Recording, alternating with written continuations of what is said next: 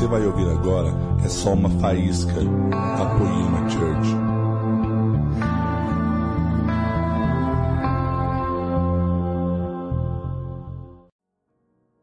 Se você não sabe, meu nome é Heloísa, sou casada com Marcos Grubert há 12 anos, tenho dois filhos. Só a minha idade que eu não vou falar, depois você vai ter o trabalho de pesquisar na internet se você ficar muito curioso, tá? Ou curiosa, né? O Senhor nos tirou do Brasil há dois anos e meio atrás, meio que empurrou a gente, porque se Ele não tivesse empurrado, a gente não teria saído. Nós amamos o Brasil. O Lei e a Érica sabem disso, tanto que a gente sofreu lá um ano, né, para obedecer ao Senhor. Aí você pensa assim: é, mas Estados Unidos, todo mundo quer ir. Iria rindo, nem todo mundo. Você não é todo mundo, Deus não trata todo mundo na massa, né? Cada pessoa é uma pessoa. Cada pessoa tem um sonho, cada pessoa tem um desejo. Então, os Estados Unidos pode ser, na verdade, uma África para você se você não quer ir para lá. É, é verdade. Mas o mais importante na nossa vida é obedecer a Deus. Não importa se Ele manda a gente para a China, para a Rússia, para qualquer outro lugar. Se Ele manda a gente ir, nós obedecemos porque nós somos filhos da obediência e não filhos da desobediência. Será que eu posso ouvir um amém por isso? Então tem sido um tempo de muito desafio, de muito renovo, de muito tratamento do Senhor, de muitos ajustes. E eu sou grata a Deus, porque depois de dois anos e meio, consigo ver muitas coisas diferentes do que o que eu via há dois anos e meio atrás. Consigo ver minha vida diferente, a igreja diferente, o Brasil diferente, o ministério diferente, tudo diferente. E o foco do Senhor nesses dois anos que eu estou bem, estava longe, né? Agora eu comecei a viajar novamente. E o Senhor tem mexido muito com os meus pensamentos, com toda a crença desde criança, com todos os meus conceitos, com tudo aquilo que eu achava que já estava tudo tão fundamentado, tudo tão bem já resolvido. E o Senhor então começou a me incomodar com várias coisas. Mas o sumo de tudo isso é voltar ao centro, voltar ao propósito, voltar aos valores, voltar à essência, voltar ao que é genuíno, voltar àquilo que é verdadeiro. Porque muitas vezes nós crescemos num lar cristão, não sei quantos vocês, quantos cresceram num lar cristão? Nós chegamos a um tempo da nossa vida que a gente já ouviu de tudo, já cantou de tudo, já viu todos os erros, já viu todos os acertos e a gente, pum, a gente para, né? E quando nós amamos o Senhor e quando nós pedimos a Ele, Senhor, eu quero continuar andando contigo, então Ele vai incomodar essas áreas que pararam de crescer. Ele vai realmente transformar a nossa vida, Ele vai realmente mudar a nossa mentalidade. E eu tenho vivido isso plenamente junto com a minha família e tem sido um tempo de muita revolução dentro de mim. Então a mensagem de hoje seria encontrando, vivendo e permanecendo no propósito eterno de Deus para a sua vida. Diga assim: encontrando, vivendo e permanecendo no propósito eterno de Deus para a minha vida. Será que eu posso ouvir um amém por isso? Ah, eu esqueci de falar que nós ainda continuamos ligados à, à comunidade Alcance, né, de Curitiba, pastor Luciano Subirá e a Kelly. Marciano e Adriana. E é isso. Mas então, entrando na palavra já, eu quero que você pense sobre isso, encontrando, vivendo e permanecendo. Enquanto meditava para trazer essa palavra para vocês, o Senhor foi discorrendo, foi conversando comigo e eu fui chorando no meio do caminho. Porque tudo aquilo que Deus fala é muito profundo. E eu fui escrevendo e eu quero ler para vocês. E está assim, ó. Muitos procuram, mas por procurarem errado, não encontram o propósito. Muitos procuram até certo ponto, mas pela falta de fé não avançam. Muitos procuram, acham o propósito, mas no processo, por falta de perseverança, eles abandonam as etapas necessárias para o crescimento que permitiriam eles conquistar o lugar de permanência do propósito. Nós temos uma jornada como cristãos, não como religiosos ou evangélicos, mas como cristãos. E Paulo fala dessa jornada como se fosse uma grande corrida. E nós corremos não por aquilo que perece, não por uma coroa que vai perecer, mas nós corremos para alcançar uma coroa incorruptível. Eu ouvi um aleluia, tem uma irmã crente aqui. Está entendendo? Vocês estão me ouvindo bem, gente? Deus deseja que você e eu, querido, não só almeje encontrar o propósito dele na vida, mas que você encontre. E que depois que você encontrar, que você permaneça nesse propósito. Eu vou ler de novo. Deus deseja que você não só almeje, mas que você encontre. E que você não só encontre, que você permaneça nele. Todo ser humano criado por Deus tem uma chance nessa vida de se estabelecer para sempre diante de Deus e vírgula ou não. Para permanecer é necessário ser estabelecido. Só permanece quem é estabelecido. Isso acontece por um processo onde Deus irá gerar em você as estruturas que tem dentro dele mesmo. E depois disso ele fará prova com você. Como assim? Sim. Tudo aquilo que você dá espaço dentro de você para Deus edificar, para Deus implantar, toda a estrutura do caráter dele, todas as estruturas do reino dele. Ele vai permitir que provas venham para que aquilo seja testado e aprovado. Jesus foi para o deserto pelo Espírito, não foi pelo diabo. Mateus 4. Deus deu Isaac para Abraão e testou ele. Agora, por que, que Deus investe dentro de nós e nos manda para a guerra? Uma vez eu fiz essa pergunta para ele, mas por quê? Estava tudo tão bonito, o céu abriu, você é meu filho amado em quem me comprazo, está tão linda a história, de repente manda Jesus para o deserto, 40 dias fome, sede, terrível, deserto escaldante. E Deus um dia falou para mim assim: sabe por quê? Eu sei o material que eu tenho investido dentro dos meus filhos. Eu sei o tipo de comida que eu tenho dado para eles. Eu sei o tipo de estrutura que eu boto dentro deles e é capaz de suportar qualquer situação. Aquilo que Deus te dá, querido, não é qualquer coisa. Aquilo que Deus consegue botar dentro de você Vence o pecado, vence o mundo, vence tudo.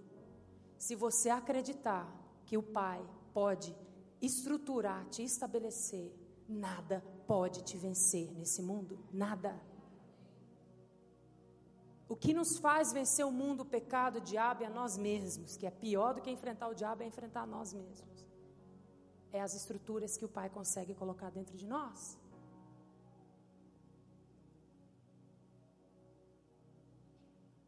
Para permanecer é necessário ser estabelecido, e isso acontece por um processo onde Deus irá gerar em você estruturas eternas dele e também trará prova para que você veja se aquele fundamento foi bem colocado, bem estabelecido.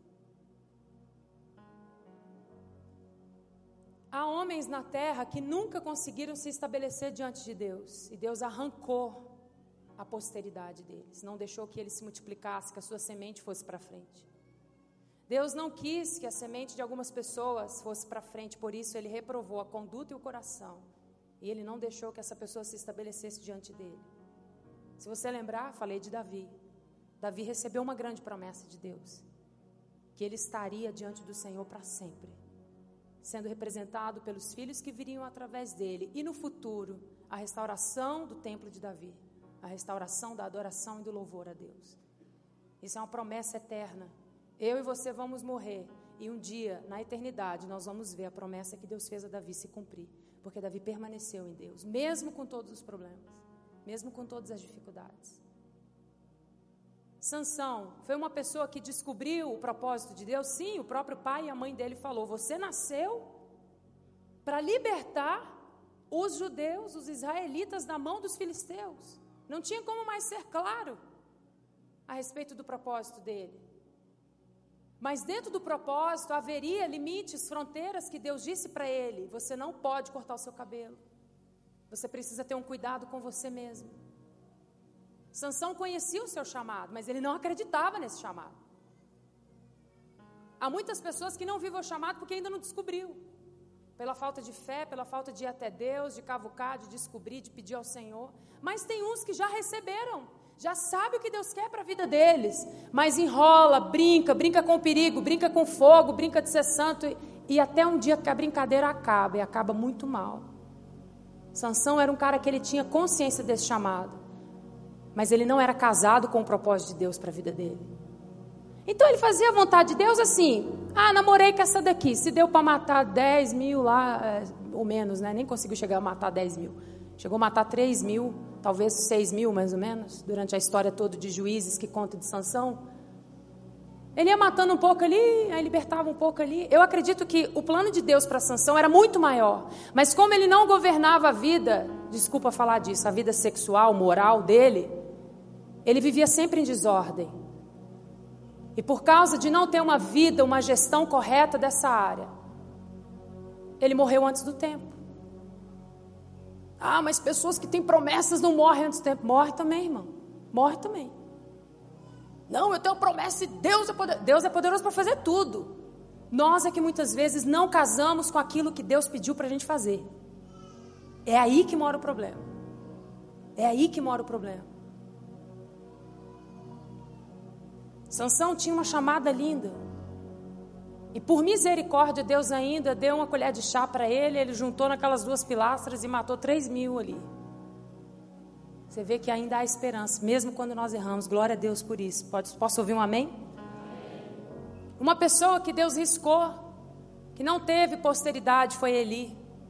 Eli era um sacerdote chamado, convocado, ungido, honrado. Já tinha regras estabelecidas para o sacerdote, já tinha forma como ele deveria viver, como ele deveria honrar a unção de Deus sobre a vida dele, como ele deveria se portar. Mas Deus decidiu a respeito das atitudes erradas de Eli.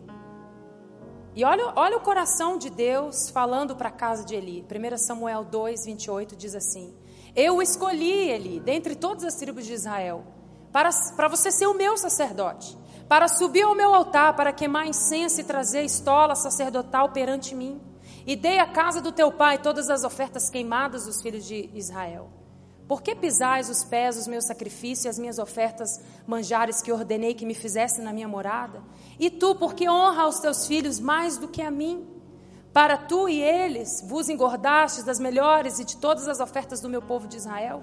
Portanto, diz o Senhor, o Deus de Israel, na verdade, dissera eu, a tua casa, que a tua casa e a casa do teu pai andaria diante de mim perpetuamente. Porém, Eli, agora diz o Senhor, longe de mim tal coisa porque os, aos que me honram eu honrarei. Porém, os que me desprezam serão desmerecidos. Eis que vem dias em que cortarei o teu braço e o braço da casa do teu pai, para que não haja mais velho nenhum em tua casa. E verás o aperto da morada de Deus, foi quando roubaram a arca, e um tempo como bem que fará a Israel, e jamais haverá velho na tua casa. O homem, porém, da tua linhagem, que eu não afastar do meu altar, será para te consumir os olhos e para entristecer a sua alma. E todos os seus descendentes da tua casa morrerão à flor da idade. Ser-te-ão por sinal que sobreviverá aos teus dois filhos, a Oni e Finés, que também morreram, né? O Senhor profetizou antes que ele morresse. Aqui nesse, nesse, nessa passagem ele já profetiza: ambos morrerão no mesmo dia. Depois eles morreram na guerra. Então suscitarei para mim um, um sacerdote fiel para que então suscitarei para mim um sacerdote fiel que procederá segundo o que eu tenho no meu coração e na minha mente. Edificar-lhe-ei uma casa estável. Diga assim, uma casa estável. Deus deseja que eu colabore com ele na edificação de uma casa espiritual estável dentro de mim. Quem recebe, diga um amém aí. E o que, que vai acontecer com essas pessoas? Edificar-lhe-ei uma casa estável e andará ele ou eles diante do meu ungido, Jesus, para sempre. Deus falando da casa de Eli. A tristeza de Deus por um cara ter descoberto o seu chamado, estar vivendo naquele chamado, mas não permanecendo na essência e no propósito que Deus chamou ele. Ele foi riscado completamente. E o terceiro exemplo que eu quero trazer para você é de pessoas que falharam no seu chamado, que até andaram, alguns até andaram um pouco, mas falharam. O último foi o que era chamado a estrela da manhã, Isaías 14, 12. Como caíste do céu, ó estrela da manhã, filho da alva, como foste lançado por terra, tu que debilitavas as nações. Aqui está falando uma referência a Lúcifer.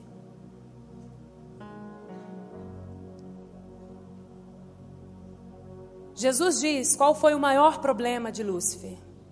Em João, no capítulo 8, 44, Jesus diz assim: para aquelas pessoas ali que estavam debatendo com ele, enfrentando ele, ele diz: Vós sois do diabo. O diabo que significa no strong da a palavra original é adversário, opositor, difamador, caluniador. O que é o vosso pai? E vocês querem fazer os desejos dele. Ele foi homicida desde o princípio.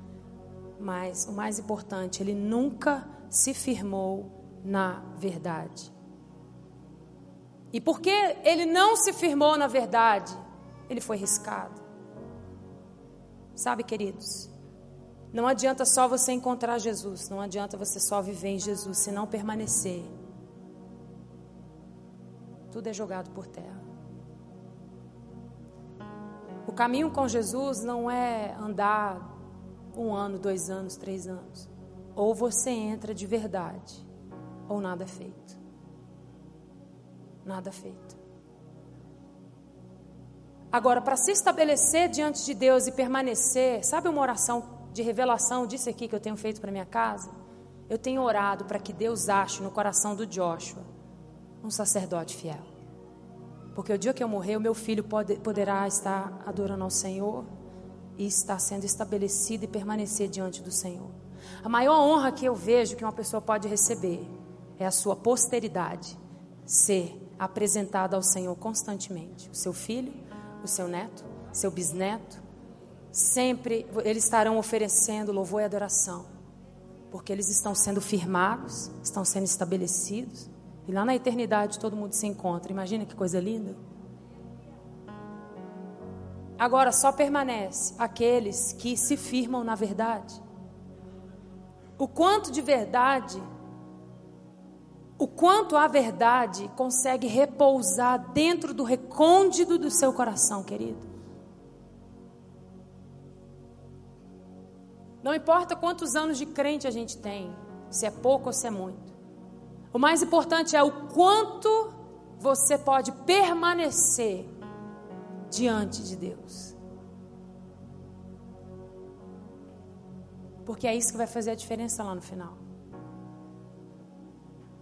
Não é o quanto eu prego, o quanto eu canto, o quanto eu fiz, mas é o quanto eu posso permanecer. O quanto eu posso permanecer diante dele. O quanto você suporta a verdade. A verdade consegue te convencer, porque a verdade muitas vezes fala, fala, fala, fala. Mas por causa da dureza de coração, por causa da falta de fé, por não querer ver a verdade. Muitas vezes nós lutamos contra a verdade. E a verdade, ela é uma pessoa. Jesus diz: Eu sou o caminho e eu sou a verdade. Quem resiste à verdade, resiste a Cristo. Quem resiste a Cristo, não irá permanecer diante de Deus. Só irá permanecer diante de Deus aqueles que deixaram com que a verdade alcançasse um lugar em, em seus corações e pudesse trabalhar dentro deles, edificando uma estrutura própria para aguentar estar diante de um Deus que é um fogo consumidor, que consome toda a palha, que consome toda madeira. O Luciano até pregou há uns, uns três domingos atrás, falando Deus, o seu padrão é muito alto. Muitas vezes ele lendo o padrão para a família, o padrão para o sacerdote, tem que ser assim, tem que ser assado, e ele reclamando com Deus, ele falando isso. E Deus falou assim: o padrão é alto, não é por causa de mim, é por causa de vocês. O padrão é alto por causa de nós. Nós precisamos nos amarrar na verdade, tomar um banho de verdade, ficar com Jesus para sempre. E quando a gente ouvir a verdade, não fugir dela. Tem muita gente que é corajoso para fazer o que é errado, mas nós precisamos ser corajosos para enfrentar a verdade e amar ela. amar o conhecimento, amar a sabedoria. Toda pessoa que ama a verdade, que ama o conhecimento, é sábio. É tão diferente quando você fala uma verdade para alguém e essa pessoa tem um coração apropriado para receber e ouvir. Você continua falando, não é? Agora, se você fala a verdade para alguém e você toma coice, você não fala mais. É nesse intuito que a palavra fala: não entristeceis o Espírito Santo. O quanto eu deixo a verdade me convencer. Porque muitas pessoas deixam que a mentira convença eles. O quanto você tem deixado a verdade convencer você dos caminhos maus. O quanto você tem permitido Jesus te libertar, porque a verdade é quase uma bomba nuclear, é difícil de aguentar, mas ela é um dinamite. Todas as vezes que nós ouvimos a verdade, abre-se um portal para nós crescermos. E eu só posso crescer quando eu ouço a verdade. Se você quiser crescer, se você quiser ser um crente melhor, se você quiser ser uma esposa melhor, se você quiser ser uma filha melhor, você vai ter que entrar pelo caminho de ouvir a verdade. Só vai permanecer diante dele quem for corajoso nesse sentido. Será que temos corajosos aqui que vão suportar ouvir a verdade? E não vão fugir? E não vão ser rebeldes? E não vão se rebeliar, e não vão se, sabe? Mas que vão ter um coração submisso, vão ter um coração amoroso, vão ter um coração que ouve a sabedoria. Jesus foi e sempre será o nosso maior exemplo de vida e de como a nossa vida deve glorificar a Deus. Como cristãos, nós temos um guia que foi perfeito em tudo. Jesus morreu para cumprir o seu propósito na terra. Jesus não veio passear na terra, Jesus veio morrer para ser o salvador de todo ser humano.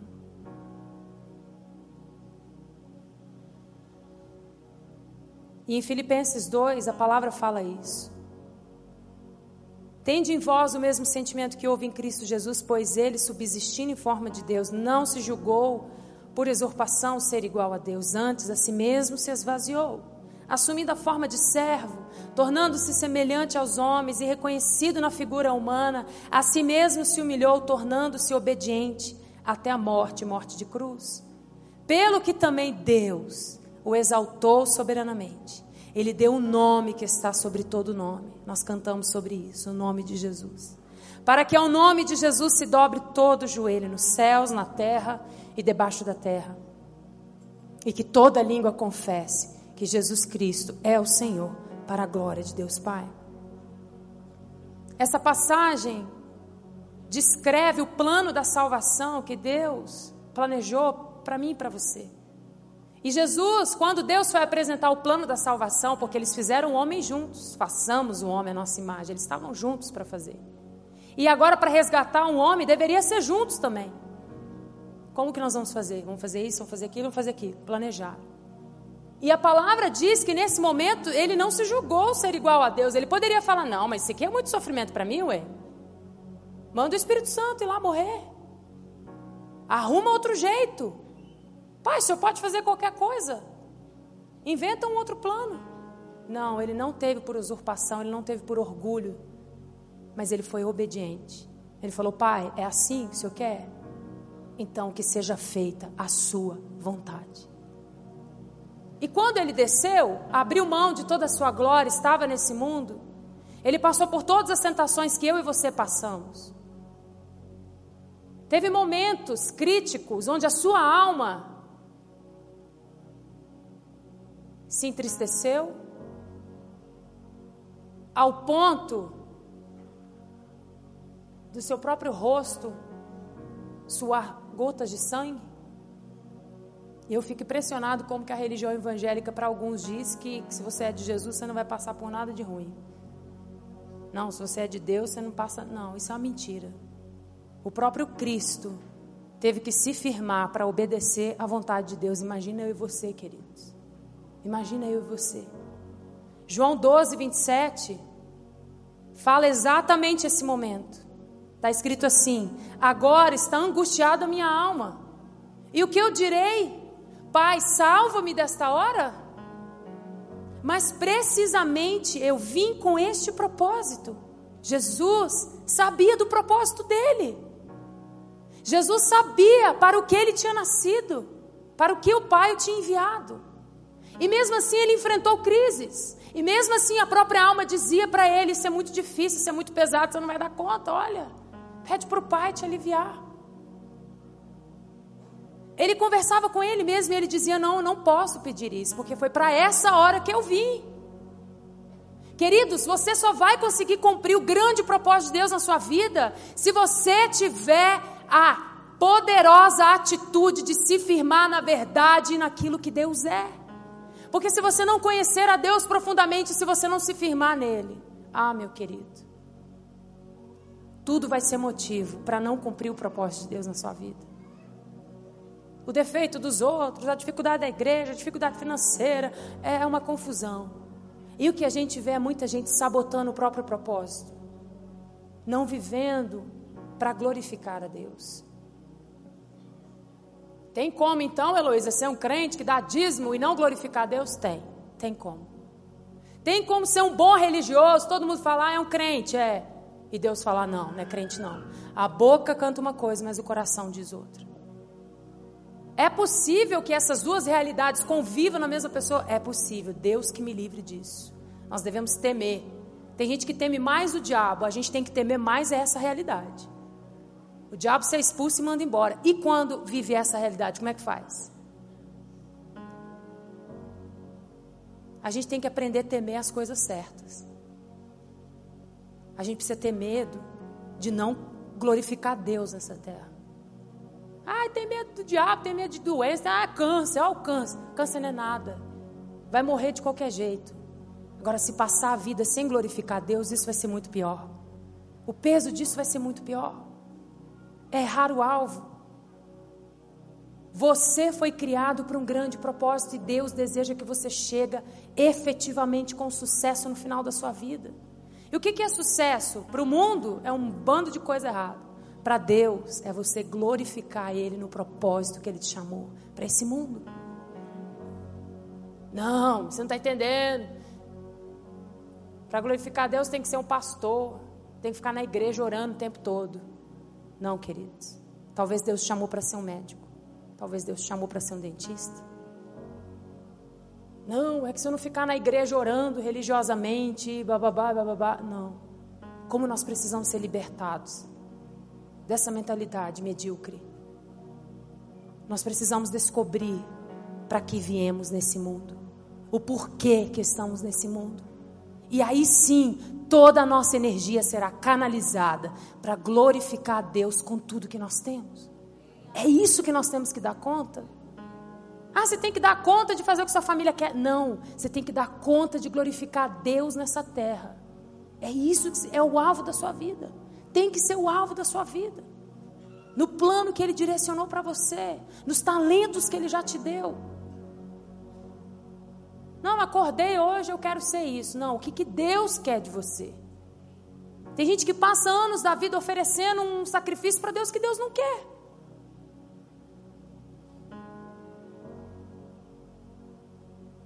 Obedecer é melhor do que sacrificar, queridos.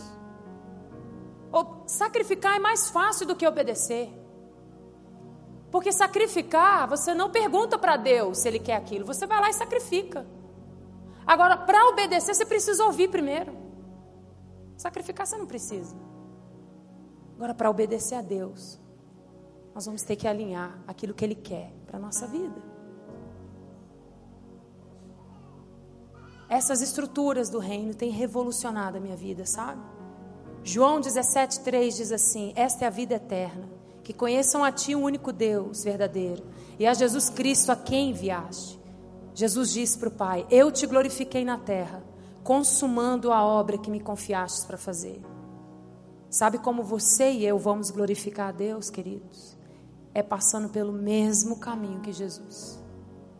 Consumando a obra que Deus deu a mim e deu a você. Não, mas eu quero fazer a obra do outro, não adianta. Não, mas eu quero cantar igual a Heloísa Rosa. Não adianta. Se Deus não te pediu isso, na frente vai dar errado. Uma vez o Osnei foi na nossa igreja e falou das, dos africanos, como ele está lá há 20 anos, e eu fiquei desesperado. Vamos vender tudo! Vamos embora! Eu não sou crente. Um tênis dá um, dois anos de salário para um pastor, meu Deus do céu. A gente é rico e não sabe, ainda a gente reclama de barriga cheia. Vamos para lá. Eu vi a voz do Espírito Santo assim: Eu vou te cobrar aquilo que eu mandei você fazer. Não adianta boas intenções. Obedecer é melhor do que sacrificar. Obedecer é melhor do que sacrificar. Os filhos ouvem a voz do pai e obedecem. Aqueles que não são filhos só entregam sacrifícios.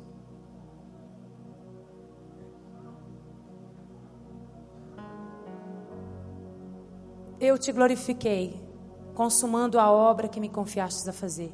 E agora, ó Pai, glorifica-me contigo, com a glória que eu tive junto de ti antes da fundação do mundo. Então Jesus entendeu o propósito para o que ele veio. Mesmo a alma, mesmo os sentimentos falando outras coisas no jardim do Getsemane, ele chora, ele pede para Deus, mas no final ele se rende. Ele fala: Eu sei que eu vim fazer a sua vontade. Então que seja feita a sua vontade, não a minha. E ele foi para a cruz para glorificar o Pai. Sabe, queridos, o mundo será dividido não entre crentes e não crentes, mas hoje será dividido entre aqueles que obedecem a Deus e aqueles que não obedecem. Daqueles que sacrificam e daqueles que obedecem à voz de Deus.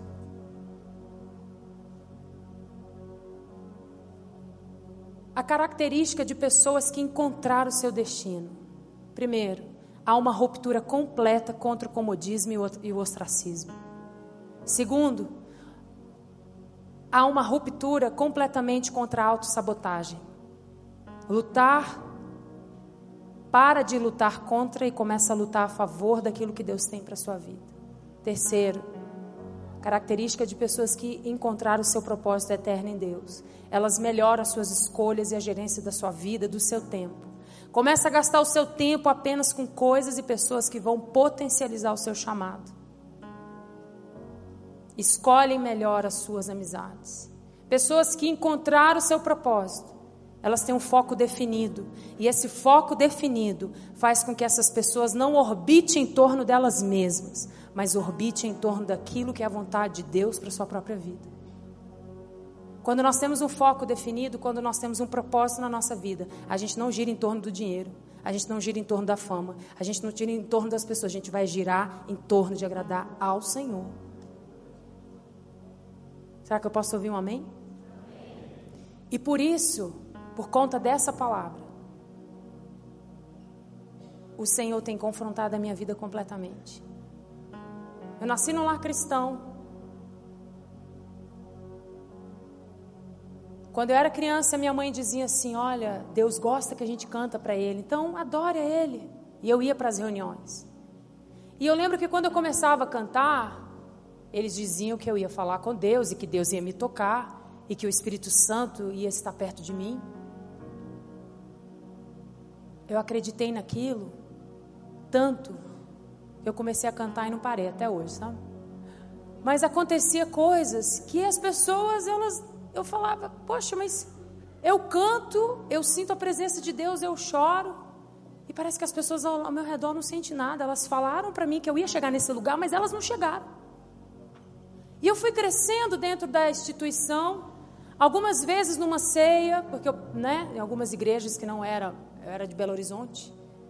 Eu lembro que uma vez o Espírito Santo veio tão forte, a presença dele era tão forte, eu não consegui ficar em pé. Eu me ajoelhei. E eu lembro que uma pessoa chegou para mim e falou: Não, você pode fazer isso, não pode fazer isso, levanta, levanta. Eu falei: Gente, esse povo prega que a gente tem que adorar. Eu chego num lugar, mas eles não chegam. E eu vi isso muito acontecer. Algumas teologias travadas em relação, agora eu vou entrar na minha área, no meu clã, naquilo que eu trabalho. Aí você toma para você na área que Deus tem para você. Eu ouvi algumas pessoas com teologias tipo assim: ah, Deus gosta de você, mas não gosta de música. Deus, Jesus morreu por você, não por música. E eu fui fazendo ministério, cantando, e o Senhor sempre abriu as portas, sempre foi honrando. Eu vim de um lar muito, muito simples, muito humilde. E o Senhor trazia profetas para falar comigo o que Ele queria fazer da minha vida, e eu falava: você está de brincadeira, isso nunca vai acontecer. Olha a minha realidade. Como a gente é incrédulo, né? Mas ele nunca desistiu. O Senhor sempre colocava fé no meu coração, sempre trazia pessoas para confirmar aquilo que ele estava falando. E a partir daquele momento, então, eu comecei a sonhar com os sonhos de Deus para minha vida. Eu lembro quando eu tinha 16 anos, não tinha um tostão furado. E um dia orando na laje da minha casa, o Senhor falou para mim: Eu vou te levar até a Argentina. E no outro dia chegou uma pessoa na minha casa e falou assim: Deus falou que vai levar você para a Argentina e eu vou pagar sua passagem. Eu, uau! Aquela foi uma das experiências mais maravilhosas que eu tive com Deus. A gente acabou montando, com o clamor pelas nações, um, um grupo e fomos. Fizemos evangelismo ali na frente da Casa Rosa. E por coincidência, nós ficamos sabendo que a Beth Fraser e o Cláudio Fraser estavam fazendo uma grande conferência e a gente foi. Como quase que espiões, né? Chegamos lá, nem era convidado, tinha os nomes certinhos, tudo das plaquetas, tudo os negocinhos lá certinho. E um pastor, um pastor incluiu, nem conhecia ninguém do Brasil, mas conhecia só o Ricardo e a gente foi, 15 pessoas lá. E eu lembro que numa reunião muito grande tinha mais ou menos 4 mil pessoas. E eles tentaram juntar os 96 países. E vieram uma coisa gloriosa quando aquele povo começava a cantar. Sing hallelujah to the Lord. A realidade que você tinha da eternidade era extremamente abaladora. Era, não tinha como não chorar, não tinha como não sentir a presença de Deus. E eu lembro que eu estava bem quietinha no meu canto e de repente veio um russo, começou a falar russo, imagina, né? Eu falei, oh, meu Deus do céu.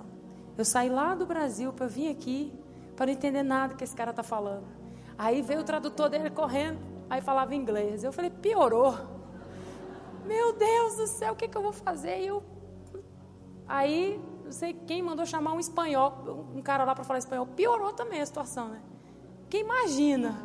Eu falei, Jesus, eu tenho que dar conta para esse negócio chegar no final certinho, né? Porque é muito Aí acharam o Ricardo babando lá no final do culto, chamaram o Ricardo, pegaram ele, colocaram ele em pé lá e ficava o russo, que falava pro, pro, pro americano, que o americano falava pro, o irmão lá da igreja, do Black e passava pro Ricardo. E ele começou a falar assim para mim: Você tem 16 anos hoje, mas o Senhor vai te levar muito longe. E as músicas que Ele te dá dentro da sua casa, Ele fará com que ecoe pelo mundo. Irmãos, não tinha stream, não tinha Facebook, não tinha nada, tá? Eu não sou tão velha assim, depois você pode pesquisar. Mas como é que você acredita numa palavra de Deus que não tem nem via para acontecer? É só louco, né, gente? A gente é doido. O mundo olha para a gente e fala, vocês são maluco. E é verdade.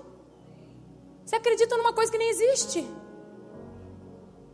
E eu lembro que eu tinha muita baixa autoestima.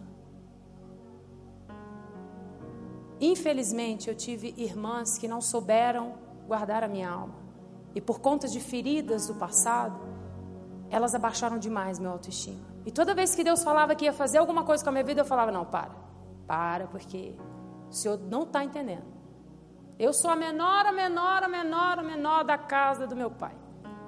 Alguém já, já sentiu isso? Ou é só eu aqui que sou a humana que estou abrindo o coração? Alguém já sentiu isso aqui? E naquela noite o Senhor disse para mim: se você me entregar a sua manjedora, porque eu tive uma manjedora também. Se você conseguir me entregar o seu passado, o que te fizeram, eu vou te levar além.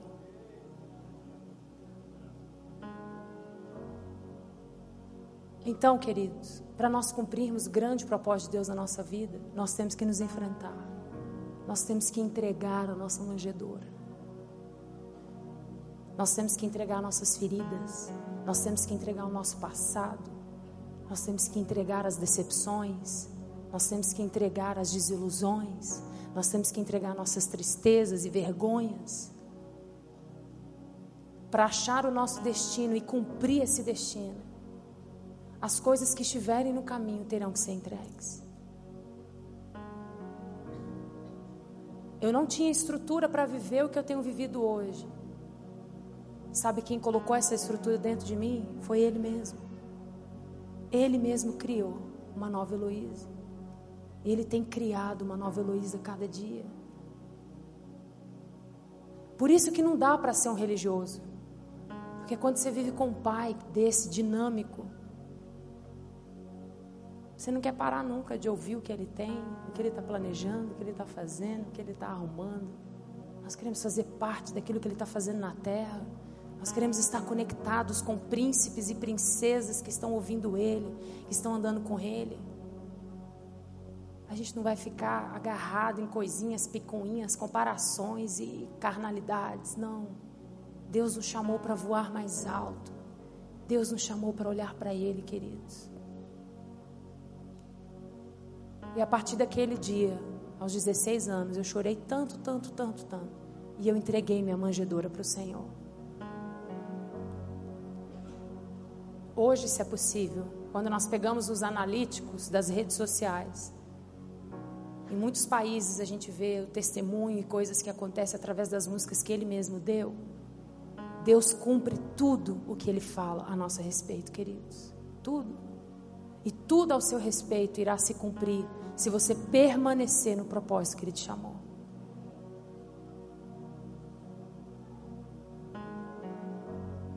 Eu não sei quanto a você, mas eu tenho uma grande ambição na minha vida, que é chegar no final dela e dizer: eu cumpri o chamado de Deus na minha vida.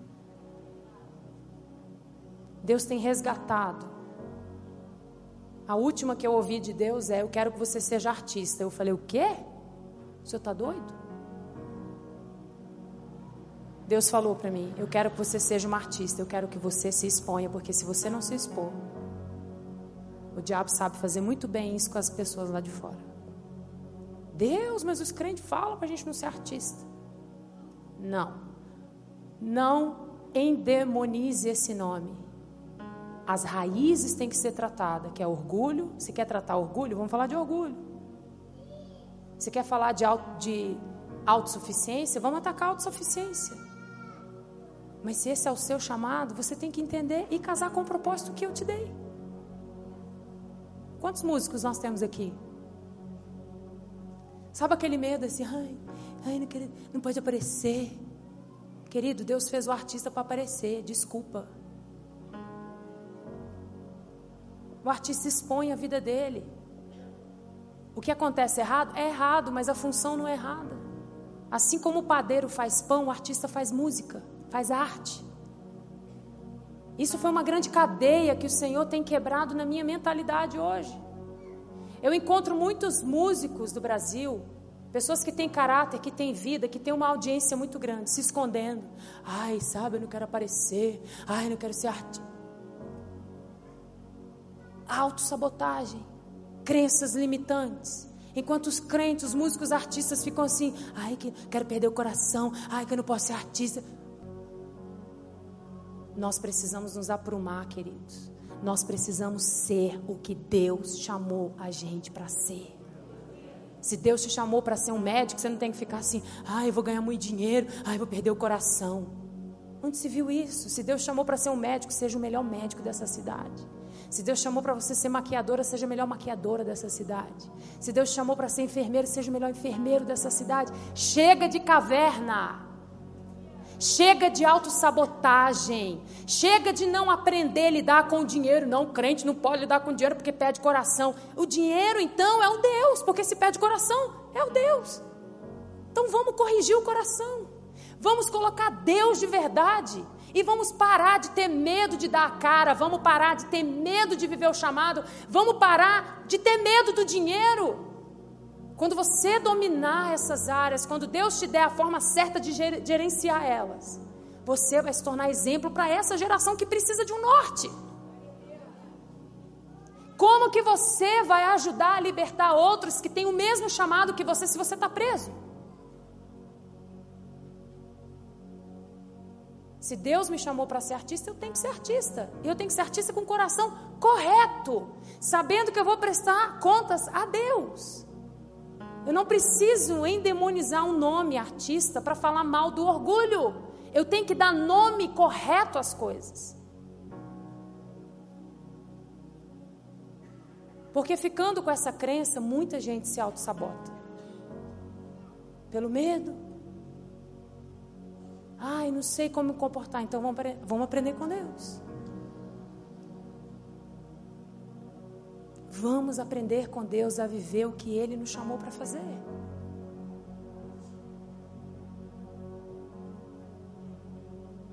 Grande, o grande clamor de Deus é: encontre aquilo que eu quero para a sua vida. Mas não só encontre, viva isso. E não só viva, permaneça nisso. Permaneça. O título dessa mensagem é isso: encontrando, vivendo e permanecendo no chamado que Deus te chamou e te enviou. Porque nós vamos prestar conta é para Ele mesmo. Quando nós temos um foco, que é agradar a Deus no propósito que Ele nos chamou, nós não vamos orbitar em torno de nós mesmos. Nós vamos viver para agradar a Deus.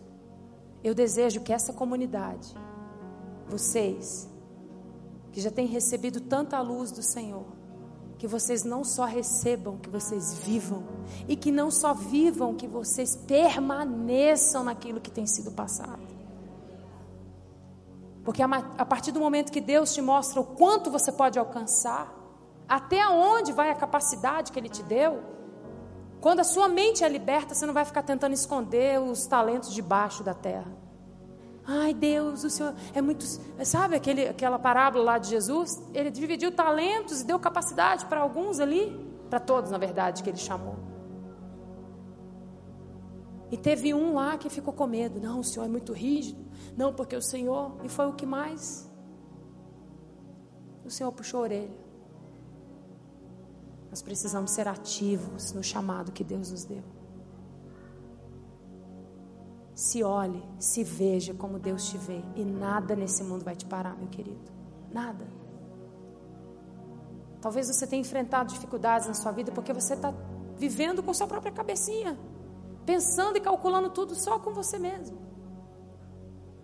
Se você vê quem e como Deus te vê, isso vai mudar a sua rota, vai mudar seu comportamento, vai mudar os relacionamentos, muda tudo, muda tudo. Quero que você feche os olhos nesse momento.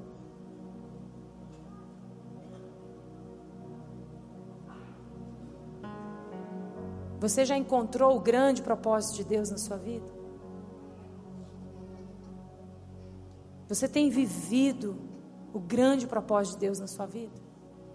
Ah, Elô, mas eu sou só uma crente, eu vou na igreja, dou dízimo, já estou vivendo o propósito.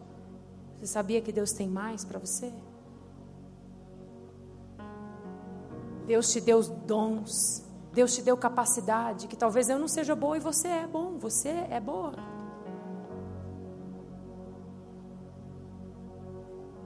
Com certeza você é cheio de talentos, de capacidades, de habilidades que o Senhor naturalmente colocou para você viver e ter. Você tem reproduzido aquilo que Deus colocou na sua vida? Você tem procurado ajudar pessoas que têm a mesma habilidade que você? Você tem procurado a multiplicar aquilo que Deus colocou na sua vida já? Ou você tem se escondido? Ai, não, eu não posso, eu não sou, eu não dou conta. Essas crenças têm que sair. Essas mentiras precisam sair. Você precisa se levantar e viver intensamente aquilo que Deus te chamou, meu querido. Viver intensamente aquilo que Deus te chamou.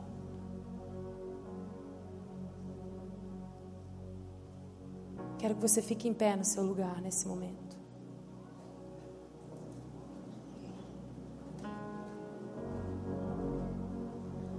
para permanecermos nele, nós precisamos dele.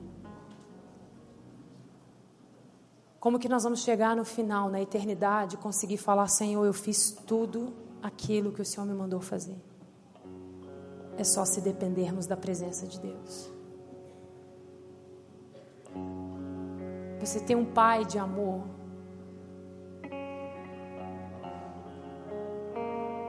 Ele não quer que nada na sua vida, nada, paralise você. Nenhuma ferida do passado, nenhum problema com você mesmo.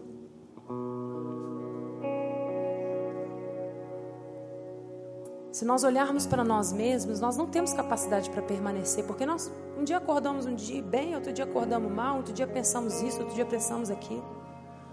Como faremos para permanecer no propósito de Deus? É estando com Deus todos os dias na nossa vida, cultivando a presença dEle na nossa vida. Por isso, nesse momento, eu quero que você se exponha à presença do Senhor. O Senhor tem me dado uma nova canção e eu tenho cantado ela. E essa canção é uma verdade. Quando nós amamos o Pai, assim como Jesus amou, nós entendemos o que Ele pede de nós e nós iremos mergulhar naquilo.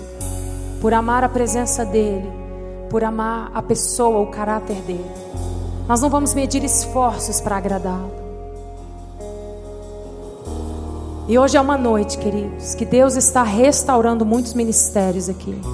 Você não veio à toa para essa, essa noite nesse lugar, nessa casa. Eu profetizo que a muralha de, de Jericó, que significa autocomiseração, que possa significar para você a baixa autoestima, vai cair hoje em nome de Jesus. E você vai passar a se ver como Deus te vê. E por isso toda a sua vida será reordenada, será reorganizada.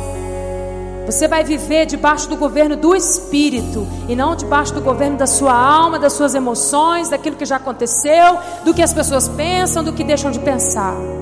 A sua vida vai girar em torno do Senhor. A sua vida vai girar em torno de agradar a Ele. Sabe, eu sinto o Senhor como se estivesse arrumando muitas engrenagens aqui. E hoje é um apelo para os músicos: músicos, se ajeitem. Porque chegou um tempo do, do Senhor levantar no Brasil um exército de músicos que não vão se sabotar mais, que vão ter uma vida ordenada e vão dar as caras. Que vai dizer: Eu vim para fazer a vontade de Deus. Eu não vou me esconder. Eu não vou por medo. Medo disso, medo daquilo. Joga fora o medo. Joga fora o medo. Você precisa viver 100% o chamado que Deus tem para você.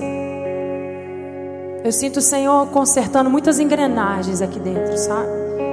Enquanto nós cantamos essa canção, se essa palavra te localizou, eu quero que você saia do seu lugar e que você venha dizendo: Pai, eu amo a Sua presença, eu quero ser reorganizado.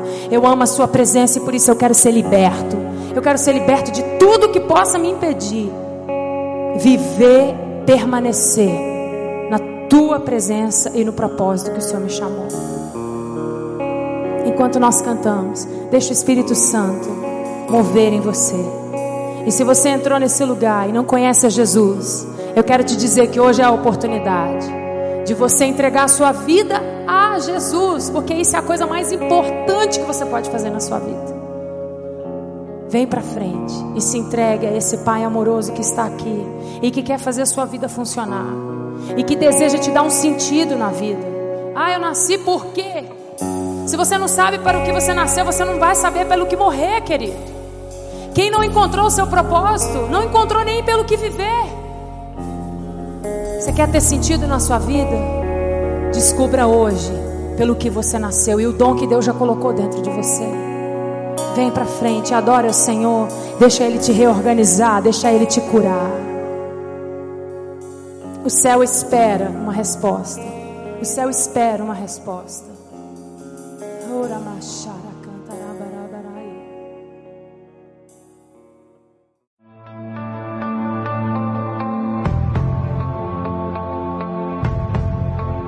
Você acabou de ouvir uma mensagem da Poema Church.